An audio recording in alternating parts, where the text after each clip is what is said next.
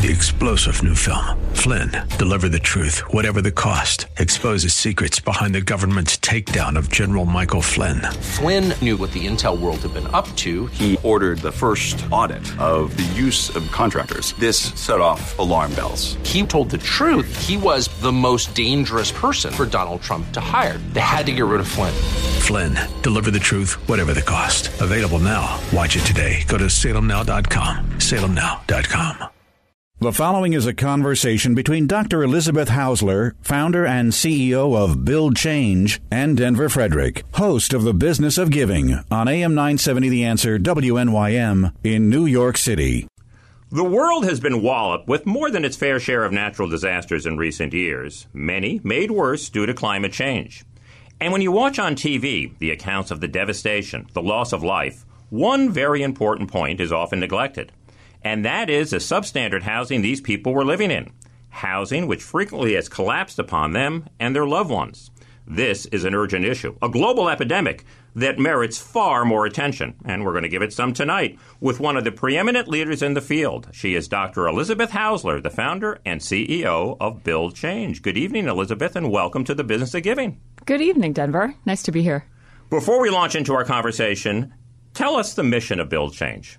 Build Change's mission is to save lives in earthquakes and windstorms by working with people in emerging nations to build houses and schools that don't collapse in them. A pivotal moment um, for you was the earthquake in Gujarat, India, in 2001.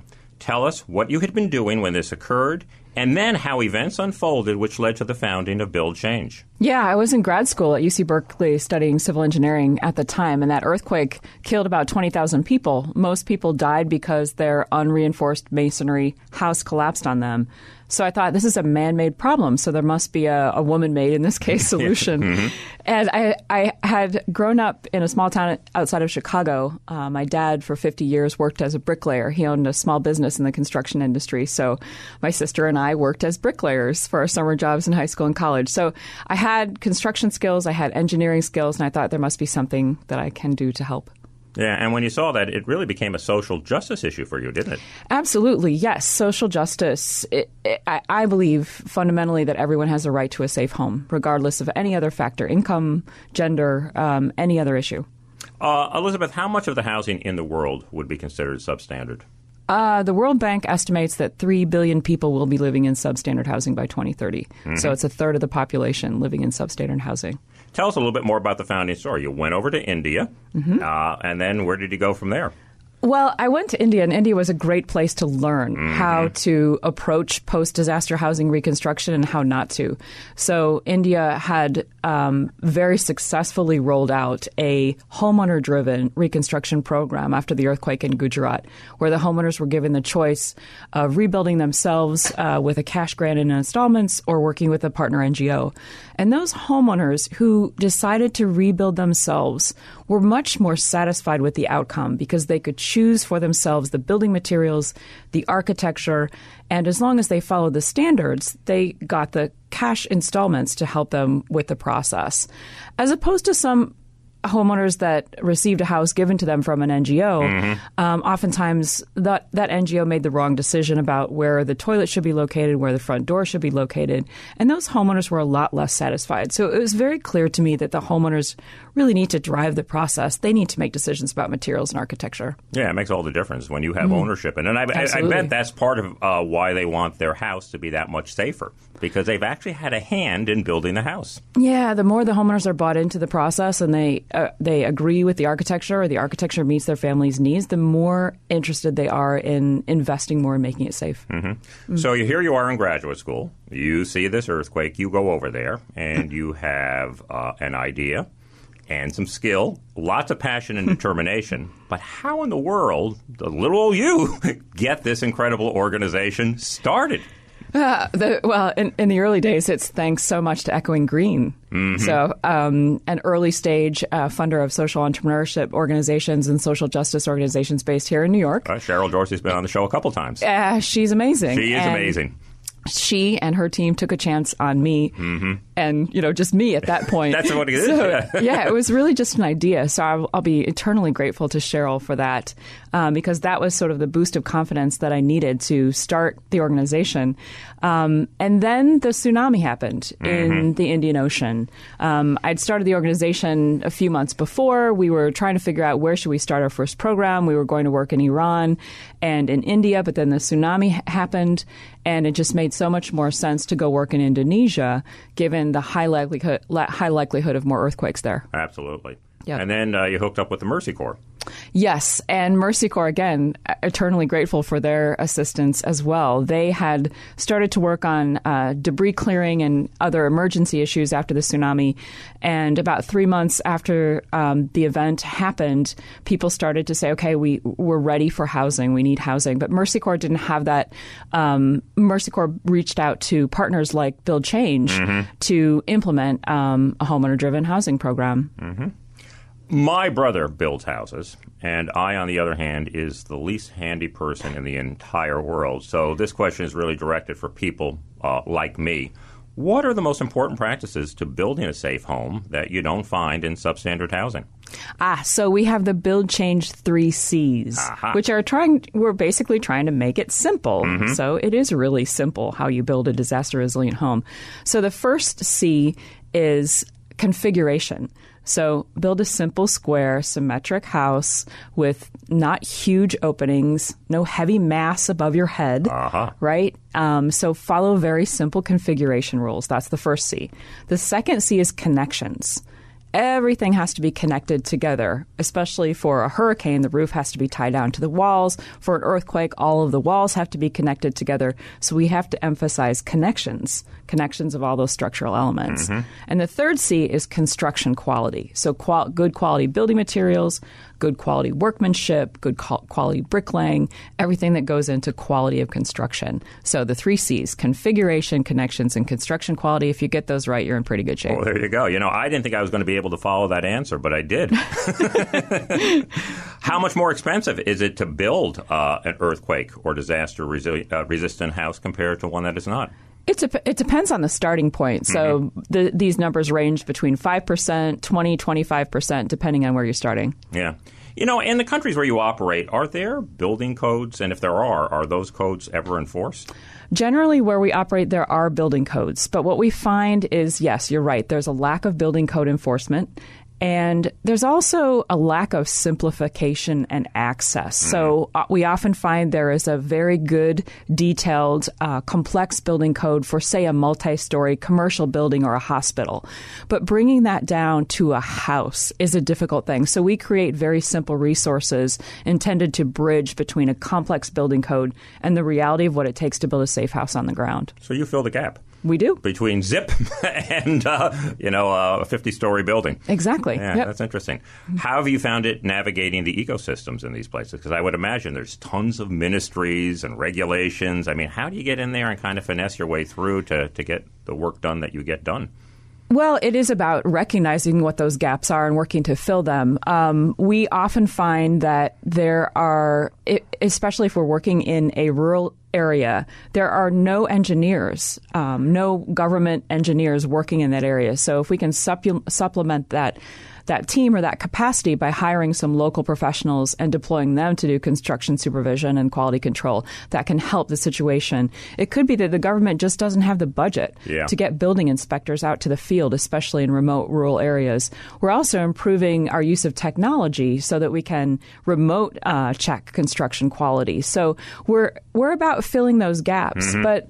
Ultimately, it's about relationship building. So we hire local professionals and they build relationships with local government, um, and we work together to uh, build better. And do you train these local professionals? And if you do, what's the most effective way to train someone? Yes, we train local professionals if they need it engineers, uh, technical high school students, building materials producers, builders themselves.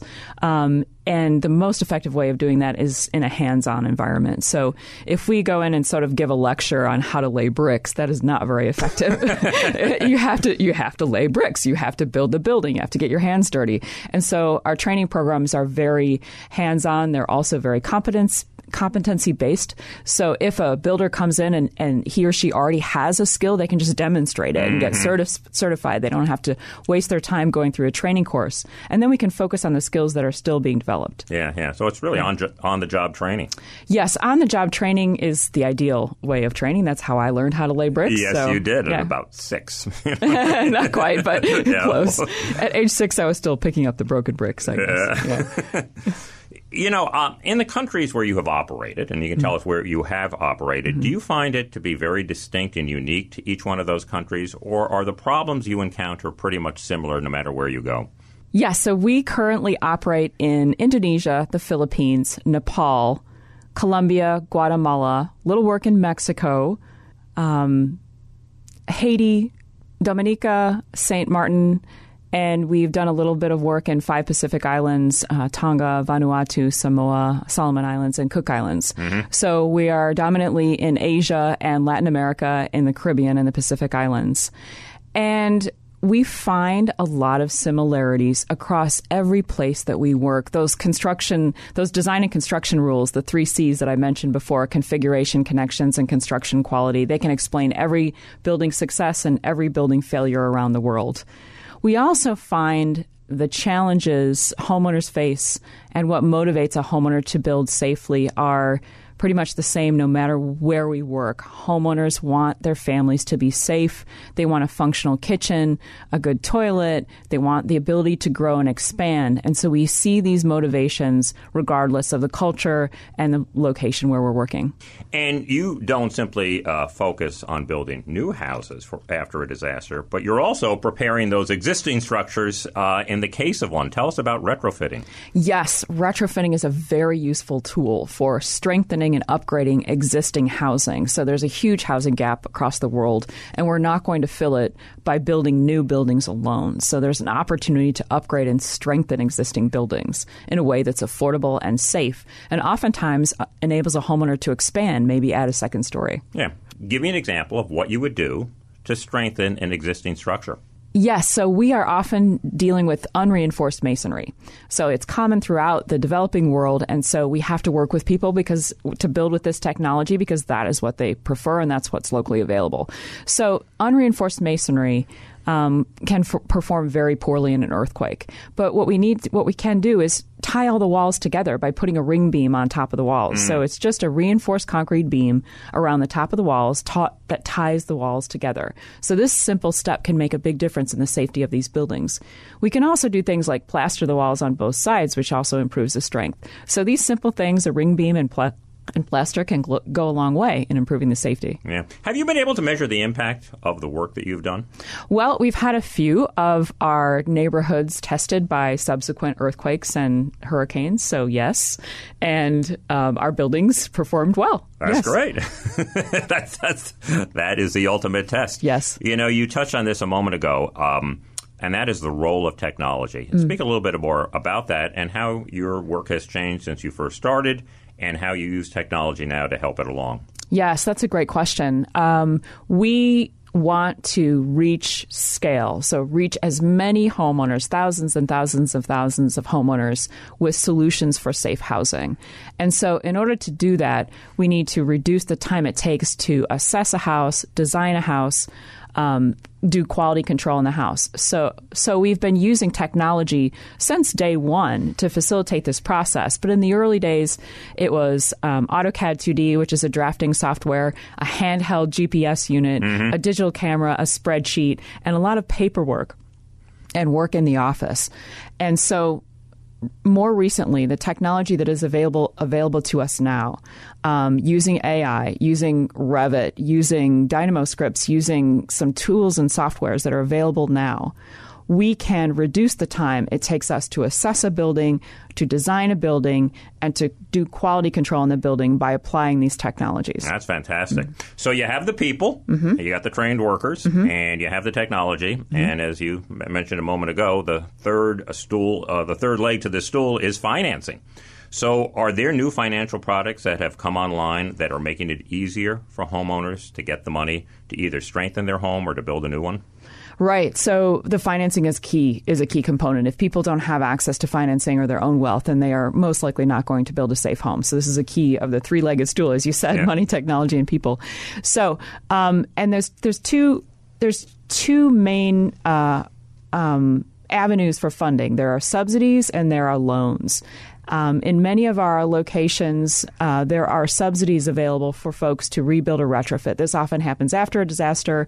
In some cases, in Colombia and Guatemala and other locations, subsidies are available for home improvement before the disaster. Mm-hmm. But there are some environments where subsidies are not available. So in the Philippines, for example, uh, we have been experimenting with providing a loan, uh, housing finance to homeowners to improve their houses. And this has proven to be successful at a small scale. And I was skeptical. I w- I wasn't, I doubted whether or not people would actually go into debt to do structural improvement. But it turns out if we bundle structural strengthening mm-hmm. with expansion, it's actually a very attractive product to a homeowner in Manila who recognizes that they live in an environment that's prone to earthquakes and typhoons. Do they get a break on their insurance?